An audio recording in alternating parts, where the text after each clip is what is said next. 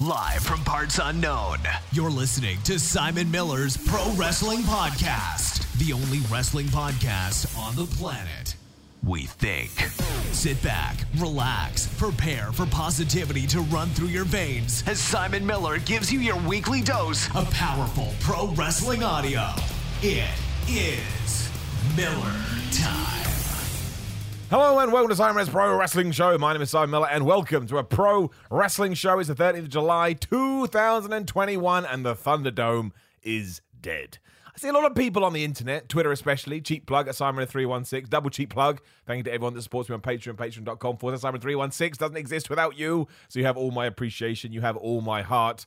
But yeah, so many people going, oh, I'm so glad to see the end of the Thunderdome. Good riddance, boo boo. Now look, do I want the Thunderdome over real fans and what we used to have for many, many years? Of course I don't. But I still do think that WWE pivoted as best as they could. I mean, go back and watch the terrible, terrible Performance Center shows. I'm not even sure I would have been able to last. I know it's my job and I'm very blessed to do it. But after a while, I think I would have just emailed What Culture and gone, I'm sorry, I'm tapping out.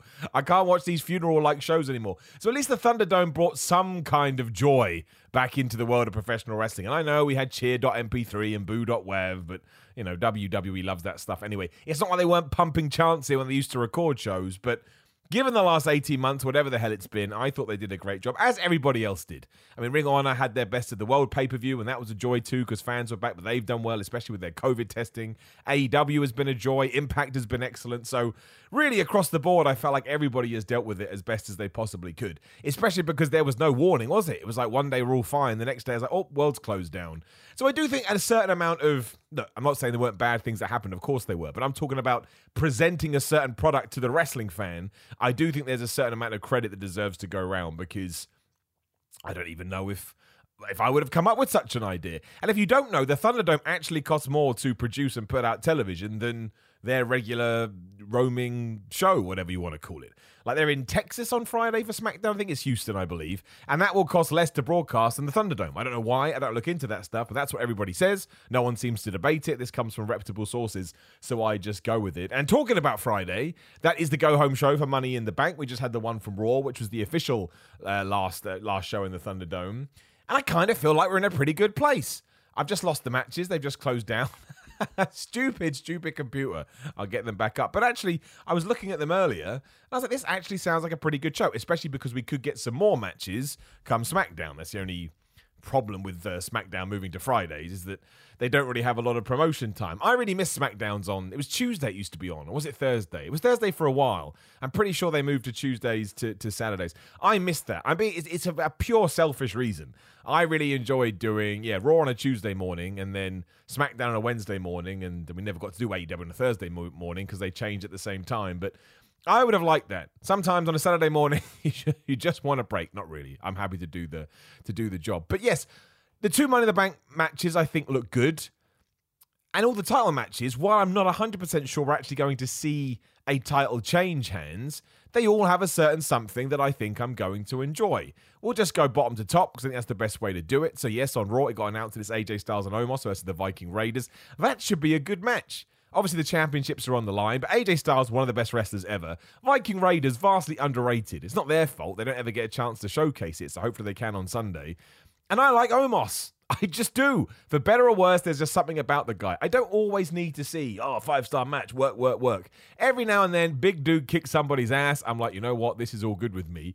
And I think, given that it must be difficult to be, I don't want to say super athletic, that's not what I'm getting at, but it must be hard to do certain things at that height because you're just such a big person. And you probably have to teach yourself not to be too powerful because you could legitimately throw people around. I mean, he's like seven two, I think, for real. Not wrestling height, but The Undertaker six seven will make him 6'10, or we'll put lifts in Kane's shoes so he's the same size as Mark Calaway. All real things, by the way. Don't want to ruin the magic for you.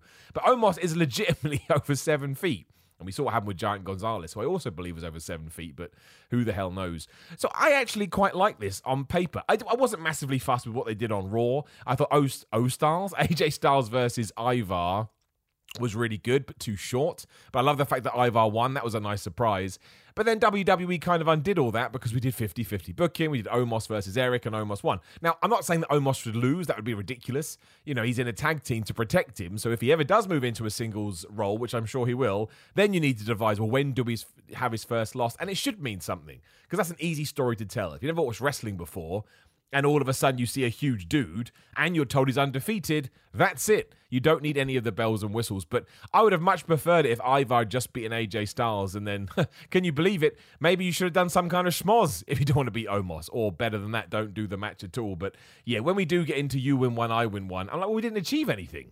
We didn't take any steps forward, and in fact, we've ended up before we were. But I don't think it's the time to take it off AJ Styles and Omos because I think we should do that at SummerSlam you know, I, I, don't. Riddle kind of teased on Raw that he could win Money in the Bank and use it uh, for a tag team shot.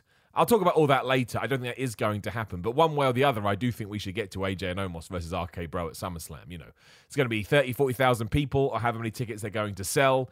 That's a top tier match as far as I'm concerned. Omos is going to benefit from working with those three guys, especially someone like Randy Orton and AJ you know, not necessarily AJ because he's been with him, but you know, Randy Orton has all this experience, and I think it's something that I would look forward to, even though Riddle is treating it like Randy Orton is dead. So that would be decent. I don't think it's going to get moved to the pre-show, just because at the moment we've only got six matches. Although again, SmackDown will probably add some. But yeah, I don't see a title change there, and I don't see a title change with Rhea Ripley versus Charlotte Flair either. Although I'm slightly worried because WWE does have a tendency to do that. For me, it just seems so counterproductive to be this close to welcoming back fans and then not having, you know, Rhea Ripley and Bianca Belair would be the counterpoint to that as the champion. So let's introduce new stars. Let's make sure. And when we get to SmackDown, I want a new set. I want new music. I want new fireworks. I want new people. I want freshness. I want it to feel like we've come out the back end of this pandemic and we're not going to do things how we did before. And in all walks of life, excuse me. So maybe we have some new camera shots. Maybe we kill the shaky cam. Maybe we film things differently. You know, it kind of has been the same since the Attitude Era, which I do understand because that was such a success, but everything gets boring after a while. I don't think we are going to get that many sweeping changes. I mean, new sets are confirmed and they'll probably change the music, etc., etc. But I much would prefer it if everything was different. And ultimately though you know even without the visual side of things which is important because that's the first thing you see it's the people that you're witnessing on your television and i want Rhea Ripley to become a big star great match with Natalya on Raw i didn't see that coming at all i mean it was born out of utter nonsense like Mandy Rose and Dana Brooke going like they may as well have gone. You take your jerk face back to the jerk store. Their insults were so were so lame. But I didn't. I kind of I bought into this. I mean, in hindsight, dumb. But I kind of bought into this idea of Natalya saying, "We're going to face Rhea Ripley tonight. Then I'm going to win Money in the Bank because she's put in there because of all the mess with um, with Bayley getting injured, which we'll talk about when we get there as well." And because she's already a tag team champion, she basically said, I'm going to come up with this way to win all the titles. I thought that will be cool. And then she lost to Rhea Ripley 10 minutes later. okay, I'm glad I bought in for that. But the match itself, Really, really good. I really, really enjoyed it. I read some stupid thread the other day when people going, "Oh, Natalya's not that good. She's just like been there a while." Look, you don't have to like or dislike anyone, but she clearly has talent when it comes to professional wrestling. I'm not hearing that. You can throw as much criticism as her as you want, but she can wrestle, and Rhea Ripley is really good. So yeah, that was awesome. Obviously, Charlotte Flair attacks Rhea Ripley afterwards, and um, I can see this one ending with nonsense. Maybe Becky Lynch comes back. I think you may. I don't know. I can't see it for me. But I may be wrong. I mean, it is going to be it's a sold out show, and not all of their Raw Smackdowns are show sold out. So maybe you do want to do it there. You know what? There's an outside chance. Maybe Becky Lynch does come back. I'm not 100 percent sure, but we'll find out. But I think that will be good, and I'm looking forward to it. I haven't liked the story. I just haven't. The whole anything you can do, I can do better. It, it, it, doesn't work for me. Again, it doesn't even necessarily mean they've done bad. I've just watched it and my brain has said this isn't engaging us as much as I thought it was going to. And I'm like, all right, brain, let's move on to something else if I was a different person, I go on the internet and I hate everything, burn, die. But I realize it's just professional wrestling and it doesn't matter. Um, we'll do all the. We'll, we'll, get to the Money in the Banks last. Bobby Lashley versus Kofi Kingston to me is the main event. I think Roman Reigns versus Edge will be tremendous, but I think Bobby Lashley and Kofi have grabbed this feud by the lapels and they have just rocketed it right up to. I'm just so excited for it. Kofi cut another good promo on Bobby Lashley. It actually got in Bobby Lashley's head because by the end of the, the, night, he's, you know, no more women, no more money, no more games. I want to destroy you. I want to end your career. I'm going to beat everybody up. It's like, this is great.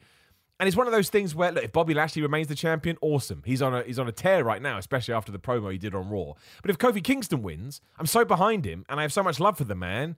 Yes. I would honestly would take Kofi Kingston as WWE champion. I don't think it would help uh, hurt Bobby Lashley. I think he could probably win it back at SummerSlam. I think you'd get a tremendous pop from the crowd. It's a bit like what we did with Brock Lesnar and Goldberg. I mean, to a lesser level, of course, because they have mainstream appeal.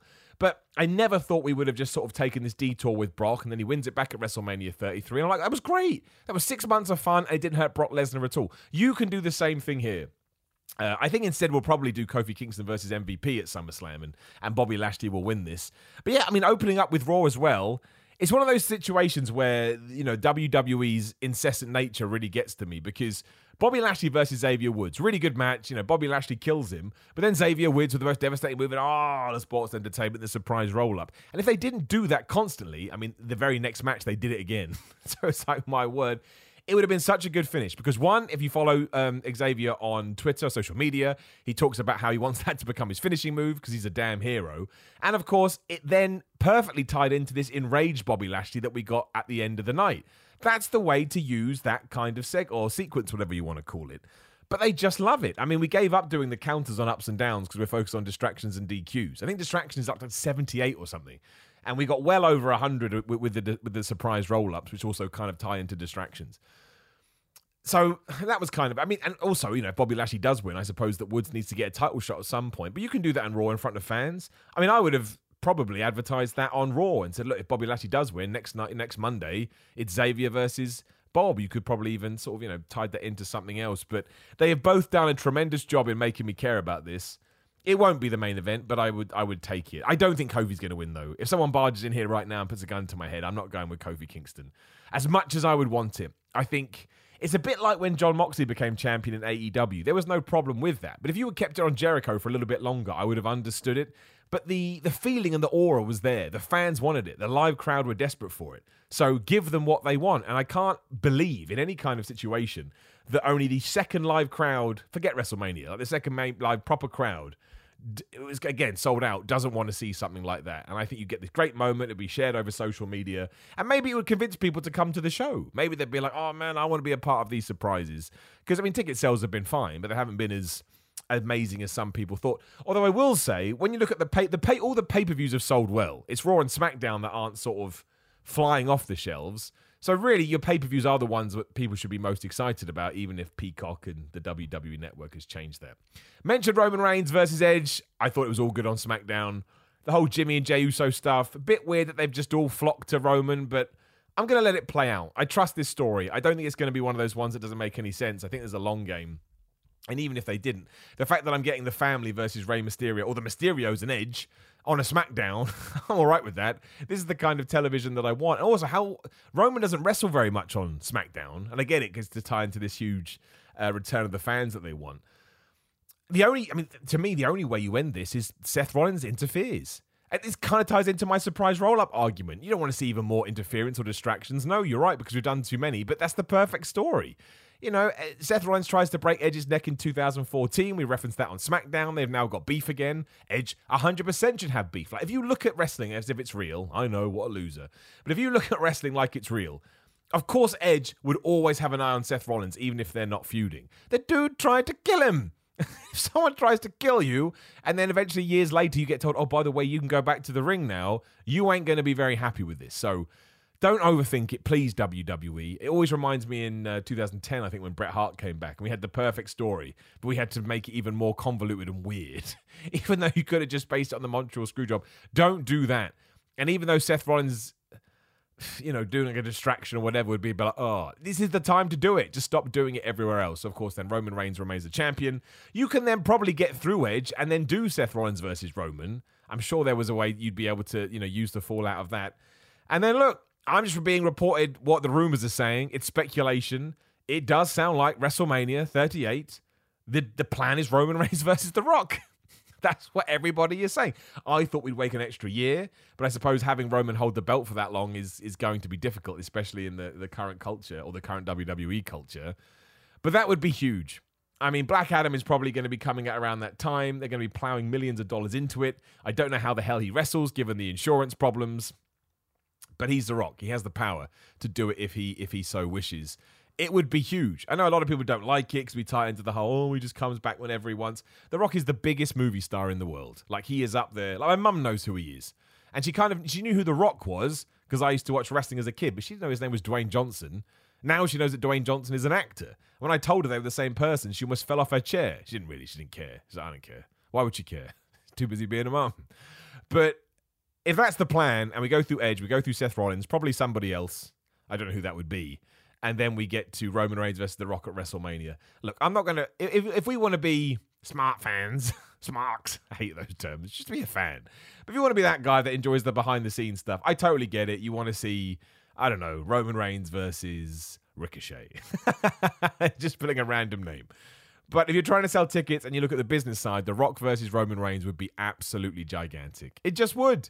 It just really, really would. So, yeah, Edge is not going to win here. We'll probably protect him to a certain degree with Seth Rollins, which is fine, because I imagine Seth Rollins won't win his money in the bank because of Edge, vice versa, do the tennis game.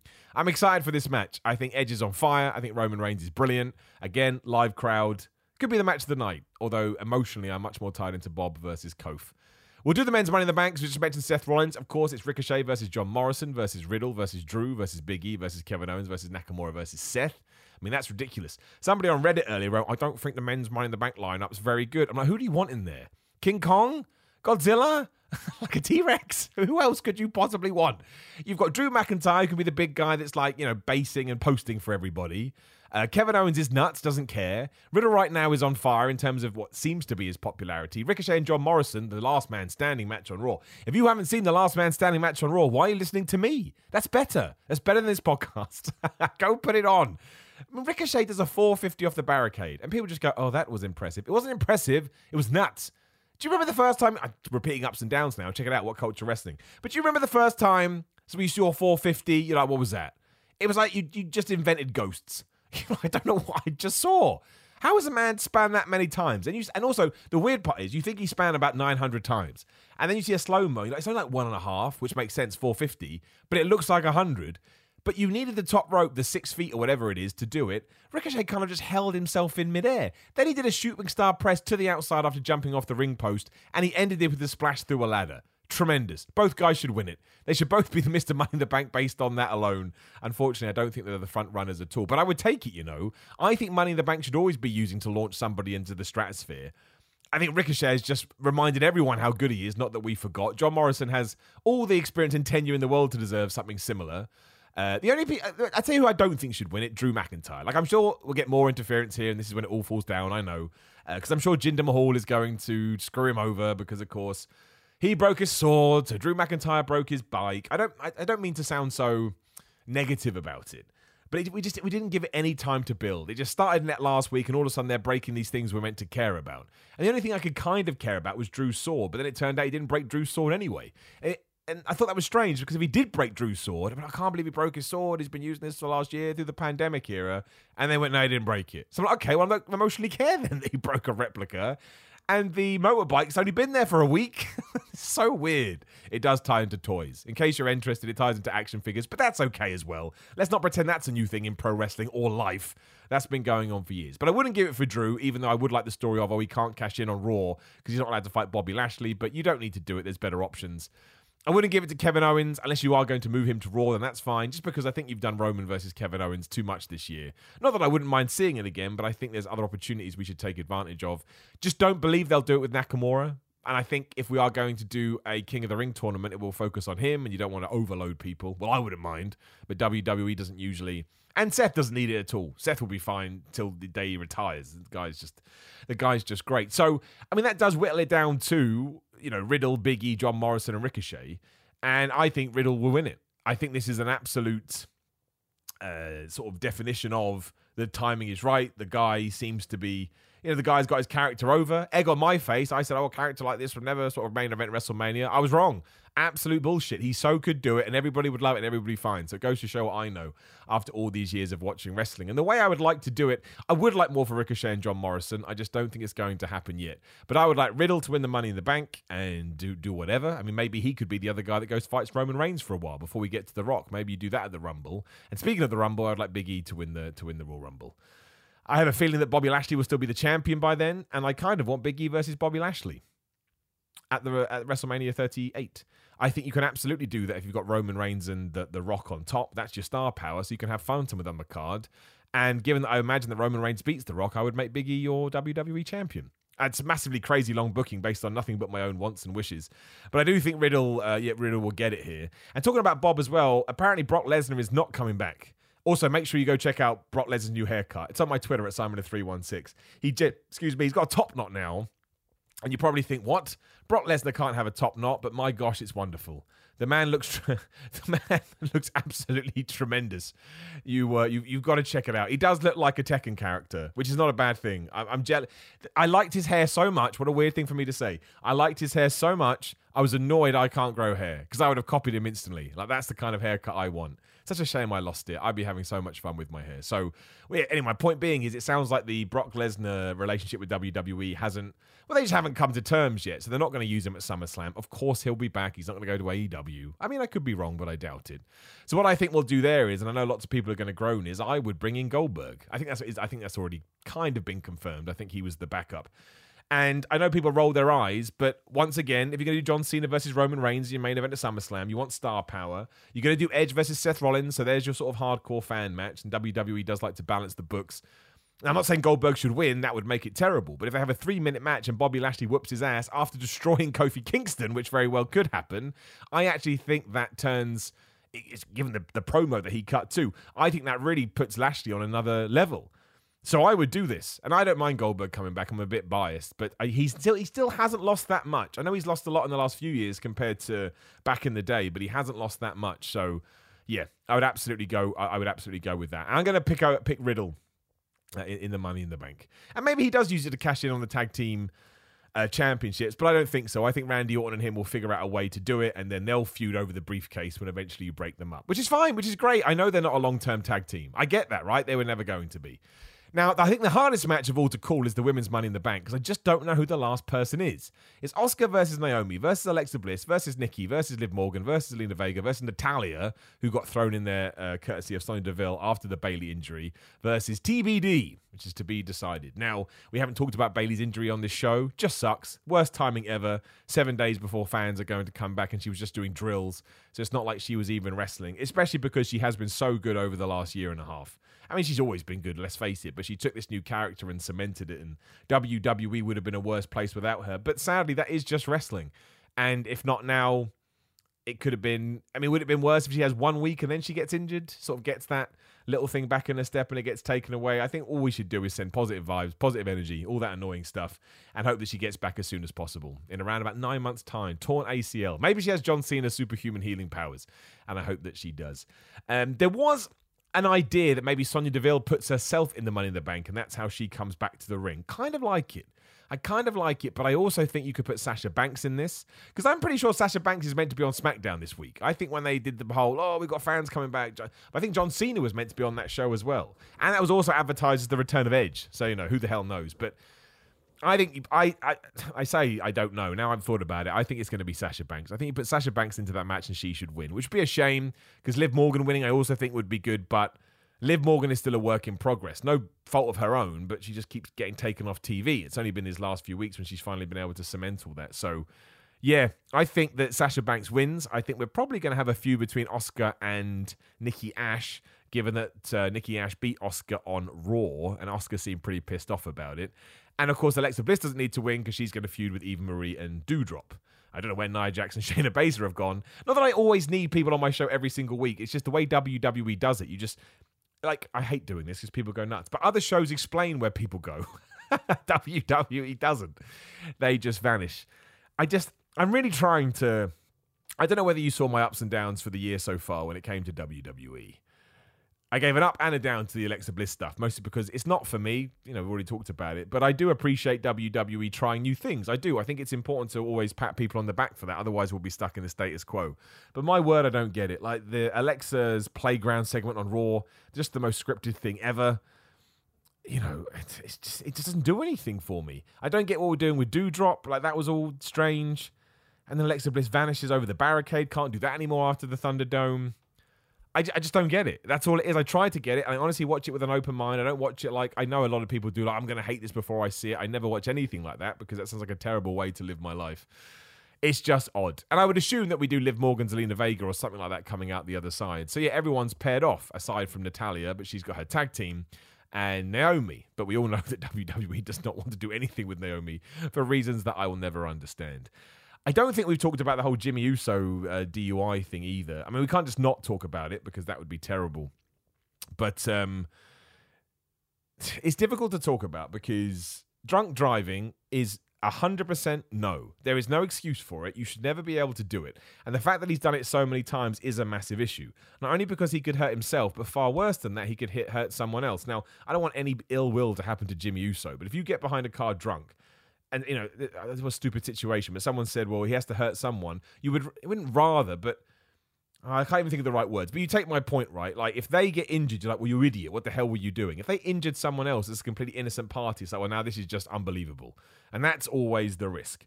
But you'd have to imagine the fact that he has been pulled over it for it so many times that he's struggling with something in his personal life. That's all I've got. That's all I can think of. I don't know why anybody else would keep doing it. He must have deep rooted issues. And if that is true, no, I don't want him to get fired. I don't want him to be kicked out on the street because that's going to make them worse.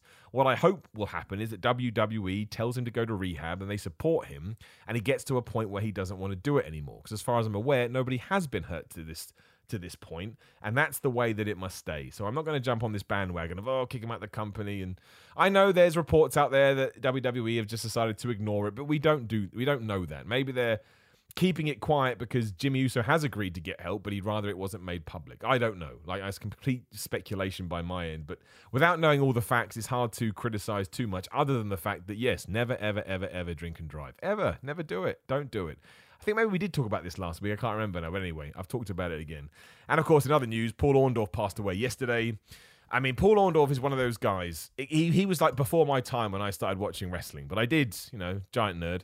I did, I did go back and watch a lot of old wrestling, especially the first WrestleMania when he had such a huge, uh, huge role. And I mean, you wouldn't believe sort of the legacy he's got in wrestling. It's one of those things that you can't, you forget how big he actually was.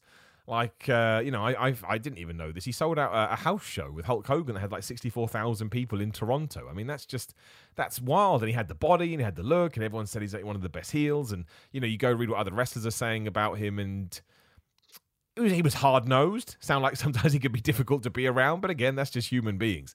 But in terms of being a wrestler, truly some guy that left his mark on an industry. Like I'm sure he wanted more because we all want more, but there are thousands, if not maybe millions, hundreds of thousands of people that will never even get close to leaving a mark in their industry as he did. I guess millions if we're doing all industries. You know, he it was one of those ones. Only 71 years old. I think he had dementia as well. But yeah, it's one of those ones that when you see the name, it's like, oh man, oh damn. Like he's it's a it's a it's always bad when somebody passes away, but it's it was a huge name, is my point. So, of course, thoughts to his friends and family. I hope they're doing as best as they can. And it is a sad loss for the, the wrestling world, especially because he was kind of on the outs with WWE, because he was part of that concussion lawsuit, and everybody a part of that basically. Oh, they basically got pushed out, you know, which I get. You know, you launch a lawsuit against the company, the management there aren't going to be very pleased with you. So, again, rest in peace to him, and let's hopefully we don't have any of these for a while because they suck. What else do we need to talk about that we may have forgotten about? If you wondered where the Kevin Nash Broken Skull sessions went, I don't know. It got delayed by a week and nobody told us, but at least you'll get to watch it on Sunday. Apparently, the draft has been bumped to October, I think now. It was meant to be happening just after SummerSlam. Yeah, but now it's apparently going to happen early October. Again, no idea why. They've clearly just come up with a plan. I would rather they kept it as far away from Survivor Series as possible because it makes that whole thing stupid, but it's not like we haven't done it before, so whatever. Uh, Mia Yim and Shane Thorne, and now Mia Yim and Shane Thorne. Obviously, before this, they were Reckoning and Slapjack. No, I don't know where the other Retribution members are, apart from they turned up last week. they went away again. Once again, ties into what I saying earlier. Uh, Darby Allin is not going to be in the Jackass movie. Lots of people said that and then apparently just somebody made something up on IMDb, and we just went with it. Which goes to show you've always got to be careful uh, with with what you read. And yeah, I guess the big the big news was the passing of Paul Orndorff and the Bayley injury. The Bayley injury happened on Friday, and everybody was. Uh, was talking about that as you would, right? It's a it's a pretty big deal. Actually, there are a couple of other things. Um, the uh, Varsity Blondes, Griff Garrison and uh, my man Griff Garrison, man, Griff Garrison, Brian Pillman Jr., my brain just stopped.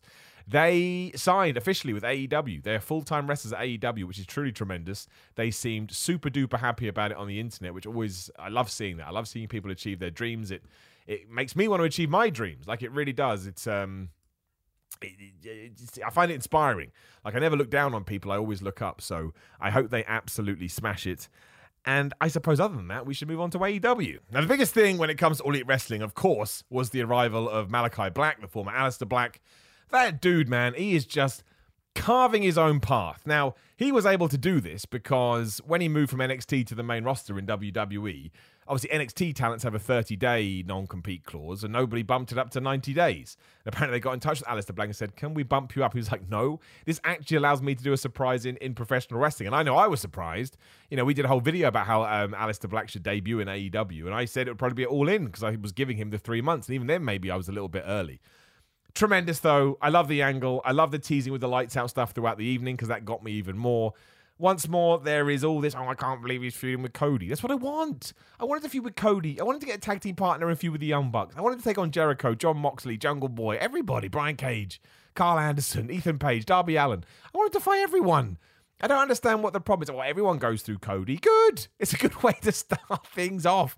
People are always looking for to moan straight away as opposed from letting these. Th- I sound like Triple H, but sometimes you should let things play out. Maybe Aleister Black has a match with him and boots him in the head and beats him in two seconds. It'd be the greatest thing ever. You would go crazy like that time that Brodie Lee just destroyed Cody. That was one of my favorite dynamites ever because I couldn't believe what I was seeing. It was like John Cena versus Brock Lesnar at SummerSlam 2014, I believe. Yeah, it was.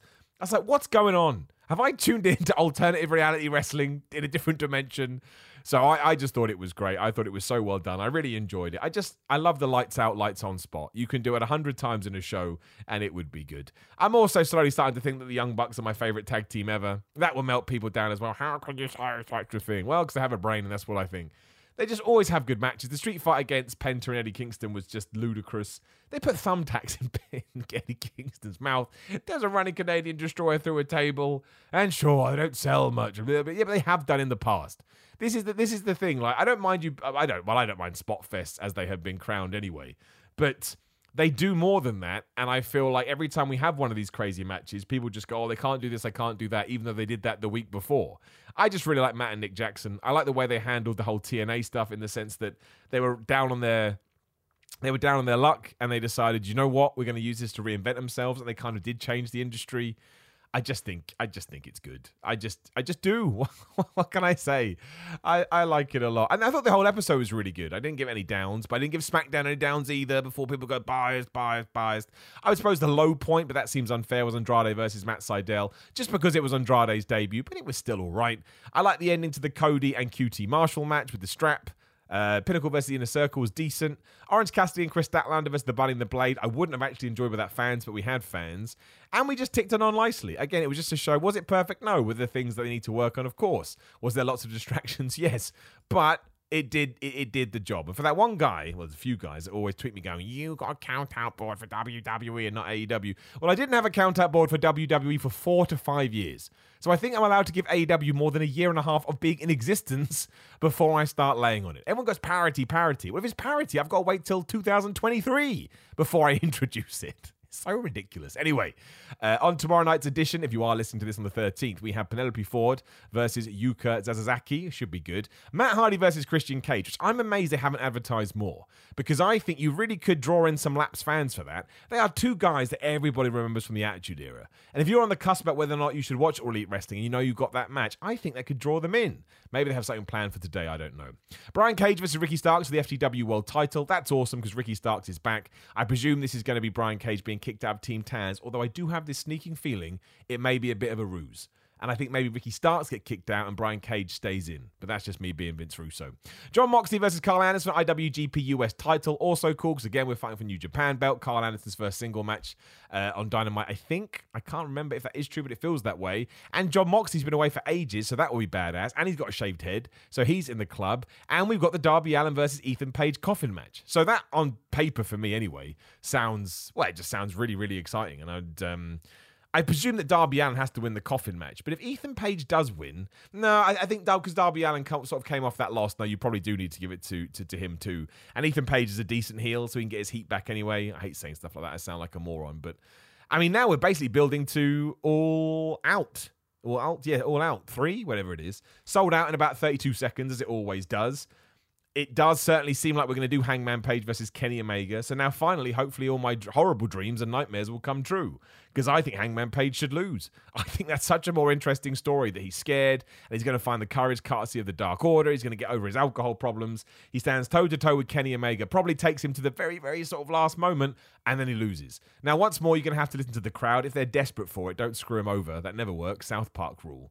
But I love the idea of having a few more months of television, maybe into full gear or whatever the other pay per views are, of Hangman just being a mess. And his true redemption is when he goes for a round two after probably fighting his way back up the card and doing it. It's very Shakespearean. And maybe I'm overthinking it, which is which is absolutely a thing. But either way, that has been built for so long and it has been built so well that no matter what option they choose, I think it's going to be riveting stuff genuinely riveting and it excites me it's a match that again do you want to spend your 20 bucks whatever the hell it would be for this pay-per-view based on the main event my answer would be yes either to see hangman adam page crowned or to see kenny omega and don callis continue their absolute nonsense.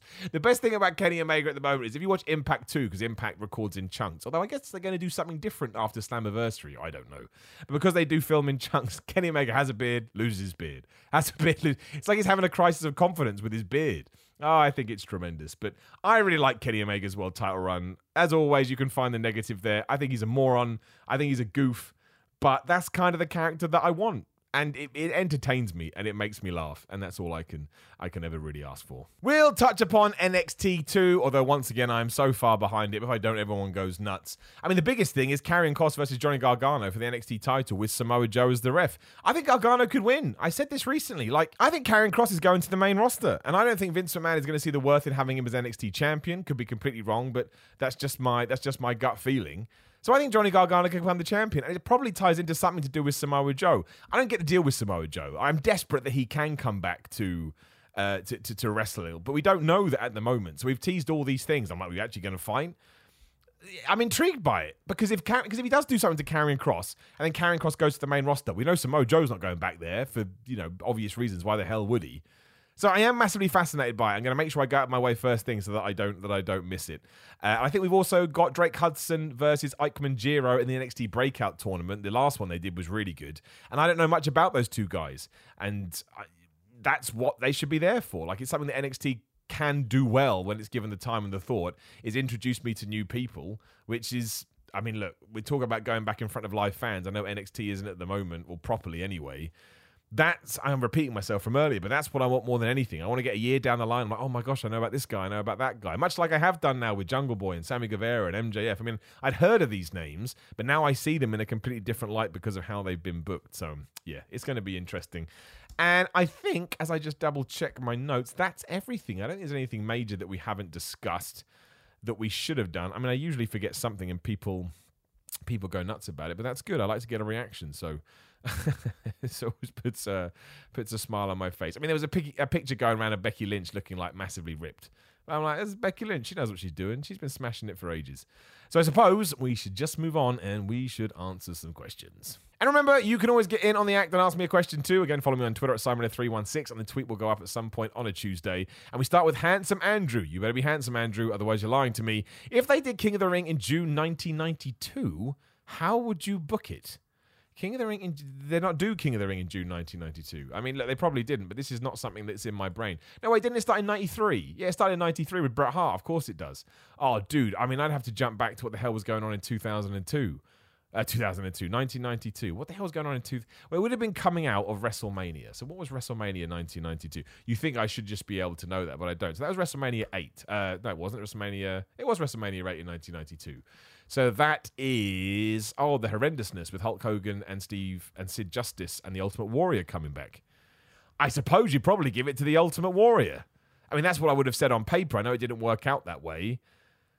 But my gut, I mean, you, you don't give it to Ric Flair and Randy Savage because they were fighting over the title. Hulk Hogan wouldn't be interested, neither would Sid Justice. Owen Hart would have been a good one, but again, yeah, you probably could have done Owen Hart. I know he wins it a couple of years later, but maybe you could have done it beforehand. I have a feeling, would you make Ultimate Warrior the king? That's stupid, isn't it?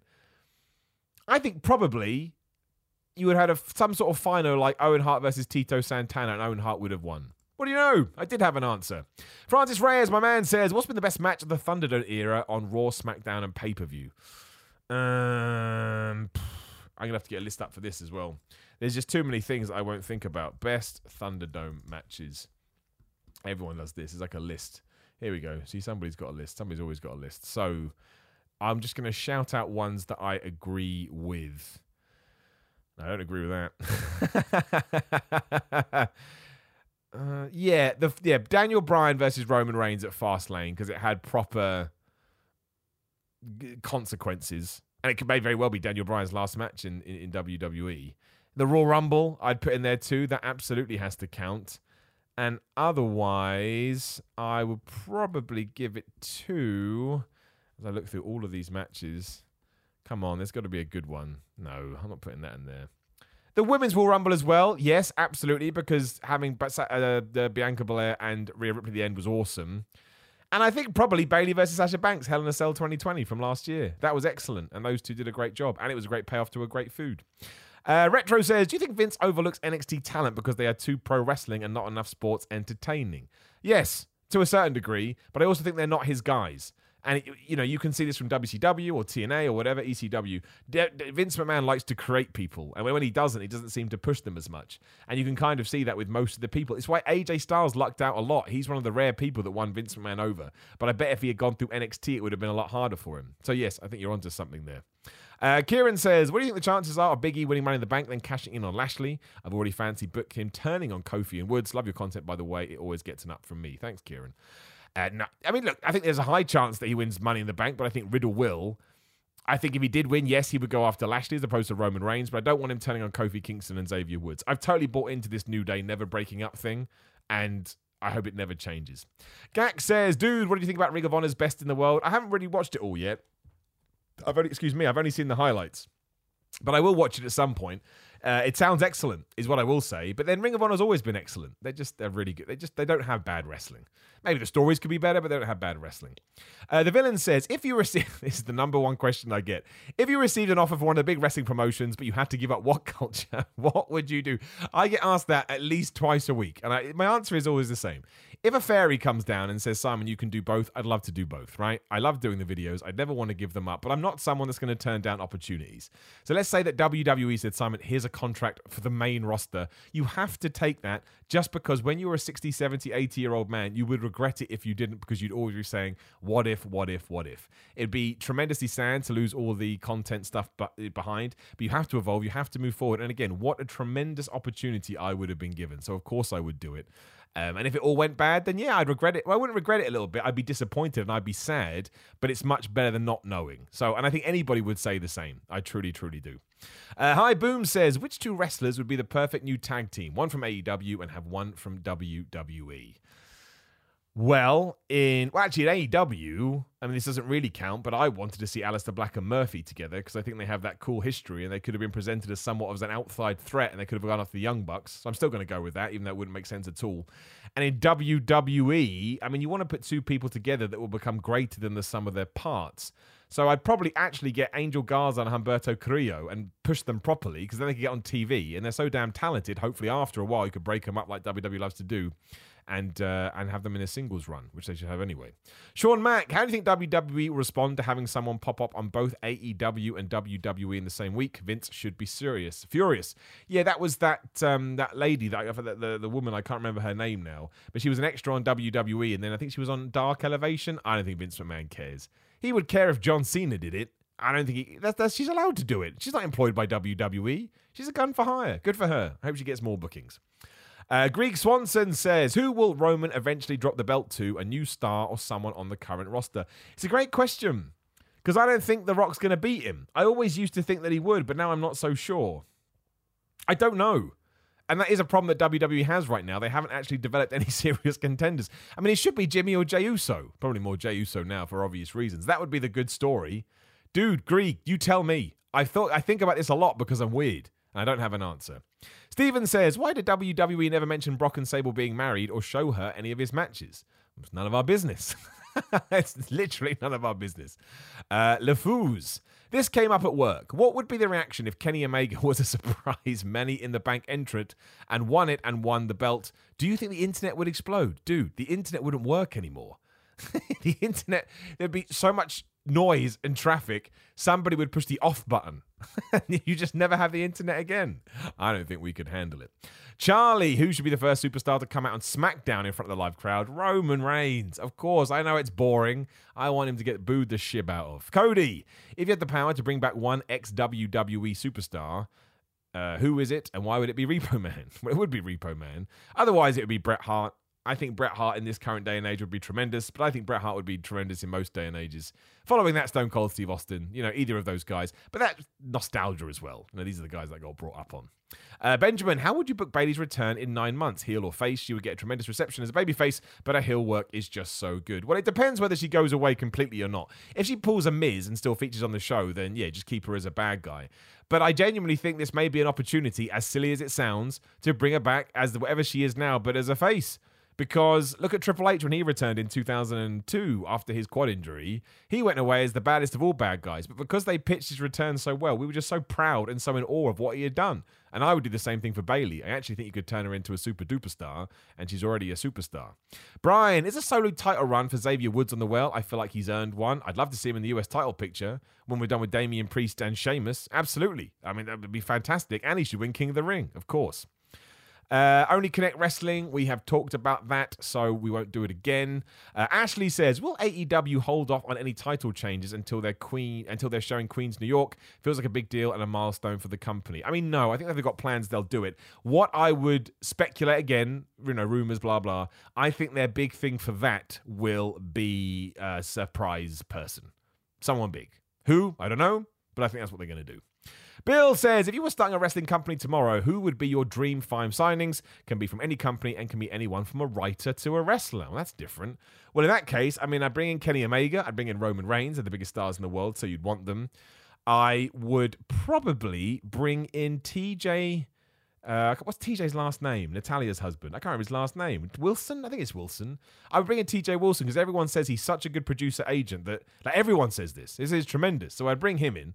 Uh, I would bring in Bayley, talking about her. So that's four. And my last person would be. I don't know. Either Young Bucks or Cody. Then there's Biggie and there's Kevin Owens. There's lots of people. There's Miro. Quick, let's move on. Aragano Jackson says, How was the experience of learning how to sell a wrestling move? Did you have fun or was it harder than you thought? Everything in wrestling is hard. Everything. And it's why I get so mad when people go, I can't believe they botched it. Of course they botched it. It's like maths. It's difficult. Selling is a weird one because sometimes you think you're doing good selling and then you watch it back and you're like, no, that's not good selling. Like I used to close my eyes a lot. I didn't even realize it. But you want your eyes to be open, but you don't want them to be too open. Otherwise, you look like a psychopath. So it very much is. I know you've heard this a thousand times, but the reason you have is because it's true. You need to feel the room and you need to make sure you're in that moment. But no, I would say that selling is probably harder than learning how to do the moves because doing the moves is just a thing. It's like they go up and they go down, whereas selling is very unique to you and is a very individual experience. So it's really tough. But when you get it right, it, it, it's also awesome. Chris Hendry, what's Sam, uh, with Slammiversary this weekend? Who is your number one prediction for a surprise appearance? I should have talked about Slammiversary, really. I'm looking forward to that Sami Callihan Kenny Omega match. I think Sami Callihan's done great. I don't know who's allowed to come in or not because I said Ruby Riott for that Deonna Purrazzo match, but then I was eviscerated online when I was told that her, her no compete's not up. It doesn't mean it couldn't happen. Chelsea Green obviously went to Ring of Honor. Not that she could turn up there too, I'm sure, but she's got the arm problem as well. I don't know. That's a great question, my friend. I don't know. Hopefully, lots of people, because it would be awesome. Jay Gatsby, hopefully, way down the line, do you think Riddle should go straight into the world title picture after a rivalry with Orton? Yes, because I think they should feud over the Money in the Bank briefcase and Riddle should win. So as soon as he is done, moves on to that. Absolutely. Great idea. Uh, Top Hat Aussie, who should Dan Lambert bring into AEW Dynamite to exact revenge on Lance Archer? Well, I'm kind of thinking it's going to be Jorge Masvidal. Man, do I regret calling him George. My ups and downs. I thought it was funny. the internet did not. How do you not know his name? It makes me so mad. Like, you know, I watched the show. Like, I like UFC and MMA anyway. But even if I didn't, I watched AEW, so I heard what they called him. I wouldn't just go, George. Anyway, I'm never doing that again. I'm a moron. But I think he wants to wrestle, right? I think that's a thing. I assume that's why he's there. It's not going to be Amanda Nunes. Imagine it. The thing is, if you do Amanda Nunes versus Lance Archer, I think Amanda Nunes has to win. She could kick anybody's ass. So that would be my guess, but um, yeah, we'll have to look. Uh, Sean says, Who is the first person you're defending the H Championship against? Trust me, bro. As soon as the world is open again, we have plans. Well, we will have plans. So uh, yeah, keep a, keep an eye out from it. Hareen is here with her daily proclamation. She basically loves Kenny Omega. But she also says, The clothes of Kenny and the Young Bucks have become more and more bizarre, and I love it. What do you wear in your entrance? And is there something you wish you could or want to wear? Have a good one. Hareen, it's almost like you read my mind. I am working on my entrance gear at the moment. I never had entrance gear because I was so focused on. Well, I was nervous, I suppose, so I was focused on everything else. I was like, I do need something for my entrance, and I am working through some designs at the moment, so I can't answer that, and I can't even give you a hint just because I want it to be somewhat of a surprise. But I do need entrance gear, and it is inspired by guys like that. So I watch this space, I suppose. Uh, John Foster, which of today's wrestlers would you have liked to have seen Owen Hart wrestle? Oh man, I mean the list, everyone. The most, I'm gonna, let me retract that. The worst thing about Owen Hart is that he died in the worst circumstances ever. But it was so close to the Attitude Era, where you would have guys like Eddie Guerrero and Dean Malenko and Chris Jericho. All of those would have worked so well with Owen Hart. He would have risen his stock so high. I do not doubt that he would have become the WWE champion. You would have had to have made him the WWE champion. And that goes for today as well. Owen Hart is one of the best technical wrestlers ever. And not just because he passed away, because he just was. And he, and he just got it. Ah, it's the worst. OJ says, Who's your favourite commentary team today? Any promotion? Well, look, I do like Michael Cole and Pat McAfee. You can never say his name properly, but I do. A lot of that is Pat McAfee, but I also have tremendous respect for Michael Cole because I think he does more than we realise. I think he's under a lot of pressure and stress. I do like AEW. I think I like Jim Ross. He reminds me of my childhood, so I enjoy that. Same with Tony Schiavone. And I think Excalibur fits into that really, really well. Raw's is fine. I think uh, Jimmy Thingamabob, I can't remember his name now. I think he does a he does a good job. I suppose if I had to pick one, it would probably be AEW Dynamite. They have fun, and sometimes WWE. It's not their fault; they're not allowed to have fun. Uh, Mitch Bork says, "What are your thoughts on social media and how it affects wrestlers' mental health?" Well, I can't really comment on that because I don't know. You know, you'd, you'd have to give me a specific scenario, and even then, is it is it right for me to comment on it? But I think this is more of a, a worldwide question. I think social media can have a terrible effect on people's mental health. I mean, look what it did to Naomi recently. Her husband gets down for a DUI. This is why I don't like commenting on things, as we've already talked about. And we go and run her down and send her hate messages. There's no excuse for that. And in fact, if you're someone that does that, just don't listen to my show. I'm not interested. These are the those are the kind I don't want you to follow me. I don't want you to support me on Patreon. I don't want your YouTube subscription. I don't want anything. I just don't. Like and this also ties into everything that happened after the Euros, the football competition over here in the UK where three extremely brave individuals took penalties knowing what could happen, still did it, missed, and then get racially abused for. Well, even today, we're like 48 hours removed and they're still being racially abused. Flipping heck. Like, I love football, I do, but I treat it like I treat everything that's not that important. It's not that important. I mean, they were, they were like 21, 22, and 19 or something stupid. The fact they even had the balls to do it in the first place. And people go, oh, we should be able to criticize their penalty kick. Sure. But why, why is it always that? Why can't we look at the human side as well? Do you know what I mean? Like it's always, oh, I'm allowed to say his penalty kick was shit. Yes, you are. Can't you wait a week? can't you just? And everyone goes, oh, that's not fair. You're saying I can't criticize people. No, you can do whatever you want. I genuinely mean that. I believe in free speech, but I can do whatever I want as well. And I don't think, with the raw pain of that, you need to go and give someone a kicking after they've just screwed up on quite a big level. I just don't get it. And I always get this, well, Miller, you're too soft. All right, I'm too soft. It's not an insult. I just think they already know. They know. It's like when a wrestler botches. Oh, you're shit, mate. They know they botched.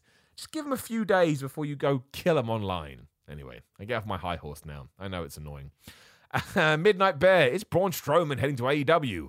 Looking at the hints on his feed about September, which is the end of his 90 day no contract clause. Yeah, that could be Impact, it could be Ring of Honor. I think he'd do better in Impact, but I'm happy for him to go wherever the hell he wants. I don't know why people were so worried about you. One person, I think I've talked about this, said, I will never watch AEW again. Bro, you crazy.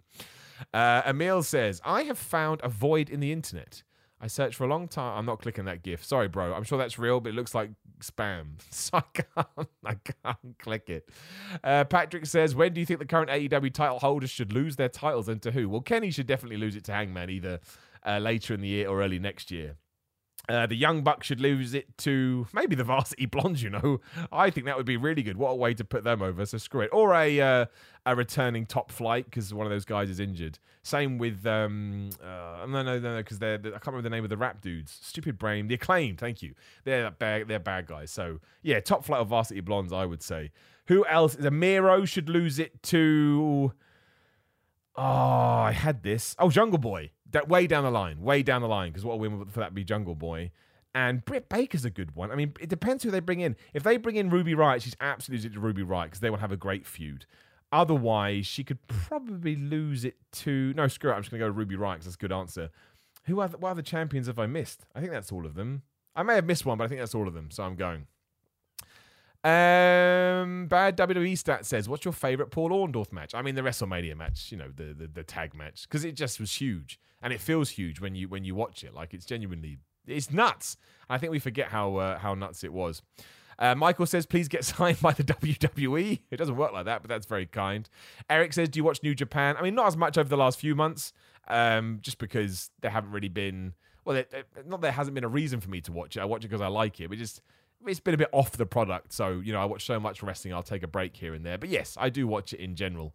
And Tony says, Hey, Simon, have there been any crowd reactions so far that have surprised you? Personally, I was surprised with the somewhat low key response to the Young Bucks last week. See, I think this is like a personal thing because I thought that whole crowd was loud and other people were telling me that it wasn't. I mean, I think we have to give it a few weeks before we can establish this. So I think we'll return to this question because uh, at the moment, yeah, I don't, I don't know which way it's going to. Um, it's going to go. Surfer says, in hindsight, do you think making Jinder Mahal the WWE champion had a net benefit for the company and the industry as a whole? The thing is, I really don't think that becoming WWE champion is good or bad anymore. I don't because back in the day, the reason you wanted to be the champion is because you were the top draw, right? So the reason Hogan never lost is because he drew loads of money as the champion. So everyone's like, well, don't take the belt off him. That would be stupid. But by the time Jinder Mahal came champion a few years ago, that wasn't a thing. Like I could have been the champion, and I probably would have well I've done worse. But you know what I mean? It wouldn't have made a huge difference. It's just not how it works anymore. So the only reason I didn't like the Jinder Mahal turn or the win is we did it too quick. If we had eked it out over even six, eight, 12 weeks, I'd have been like, okay, awesome. We've turned him into, you know, a main event dude. That would have been fine. But it was a week. That's what I didn't like. Is this incessant nature to make everything happen so quickly. Uh, Matthew says, Do you think the former iconics will return to wrestling? There is way too much potential and their obvious chemistry to be wasted. I would like to see them in Impact. I think they would have complete creative freedom there, and they do such wacky stuff that those two would do great. So I actually hope they turn up at Slammiversary, but I'm not sure. Uh, Balaji says, which is your favorite pay per view name ever in wrestling? Well, you know this is, of course, the Great Balls of Fire. We can never ignore about that. And Marcus says, can you rank the best 10 current wrestlers in the world? Well, I think you would have, to have given me a list of 10. I don't even know who my 10 are. I mean, the ones that come to the top of my head again Kenny Omega, Roman Reigns, Kevin Owens, Big E, uh, Ibushi, Jay White, Tana. I'll go Omega over Tanahashi. Uh, sorry, Okada over Tanahashi. Uh, I put Cody in there. I put the Young Bucks in there. See, I'm up to nine already, and I'm gonna miss. I'm gonna. I've missed loads of people that haven't even come to mind. This is why it doesn't work. They're all brilliant. They're all the best. Jay, hey Simon, do you think AEW will be hosting UK shows in the next 12 months? If travel gets opened up, I think they'll come over here quite quick. They certainly were planning to, and they got screwed by the pandemic. Hunter says, if you had to push one current superstar, who would it be and why? Big E, because it's long overdue, and I want to see if he's able to run at the top. We don't have an answer to that, but I certainly want him to have his opportunity. Uh, Loki says, good series by the way. I want Cesaro to win the IC title and then have Sheamus drafted to SmackDown and renew the rivalry with the story that he uh, they had and also the one title Sheamus never won. You're a great dude. Huge fan. Keep up the good work. Thanks, man. That's good. Or you can do it so they both keep the titles and they fight a Survivor Series. If we're going to do Raw versus SmackDown, at least give me good matches with the history. Um, Biotic Elbow Wrestling says, any thoughts on the oddness of the Thunderdome era in wrestling? Well, it was bizarre, but I thought they did a very, very good job, all things considered. Ryan says, who do you think will win Money in the Bank? We've done it. I'm going with Riddle and Sasha Banks. And Spaz Phoenix says, there is one slot left in the girls' Money in the Bank. Who do you think it will go to, Sonya Deville or debuting Toni Storm? Well, I'm going for Sasha Banks. But you have a second question. Do you think we'll ever get a takeover in an open air stadium? Not for a long time. NXT's got a long way to build their whole thing back, which is not their fault. It was the pandemic again. So, yeah, they're going to. Um, I think them, like New Japan, are going to have a real not difficult time because they will get there. It will just take a while, right? It will just take a while, but uh, one day, sure, but but not for not for for for a little bit. But you never know. I hope I'm proven wrong. I hope they do it next week. And on that note, I will bid you adieu for another week. Thank you again for always tuning in. Thank you again for always supporting me. You can do it at patreon.com for Simon 316. Also, shout out to Simon, Simon Miller. Shout out to um, Pins and Knuckles for always supporting the show. You can get merchandise that was designed and made by them at simonmiller.bigcartel.com. Uh, Twitter, Instagram at Simon Miller 316. Check out my YouTube channel, Simon Miller. I do have a TikTok, Simon Miller. It's got two videos in the last six months. So I wouldn't even bother. what I think to say. But more important than that, I appreciate you. I appreciate you tuning in. And uh, hopefully, I'll talk to you before Money in the Bank. I think there's going to be a lot to talk about. But otherwise, we'll be back next week.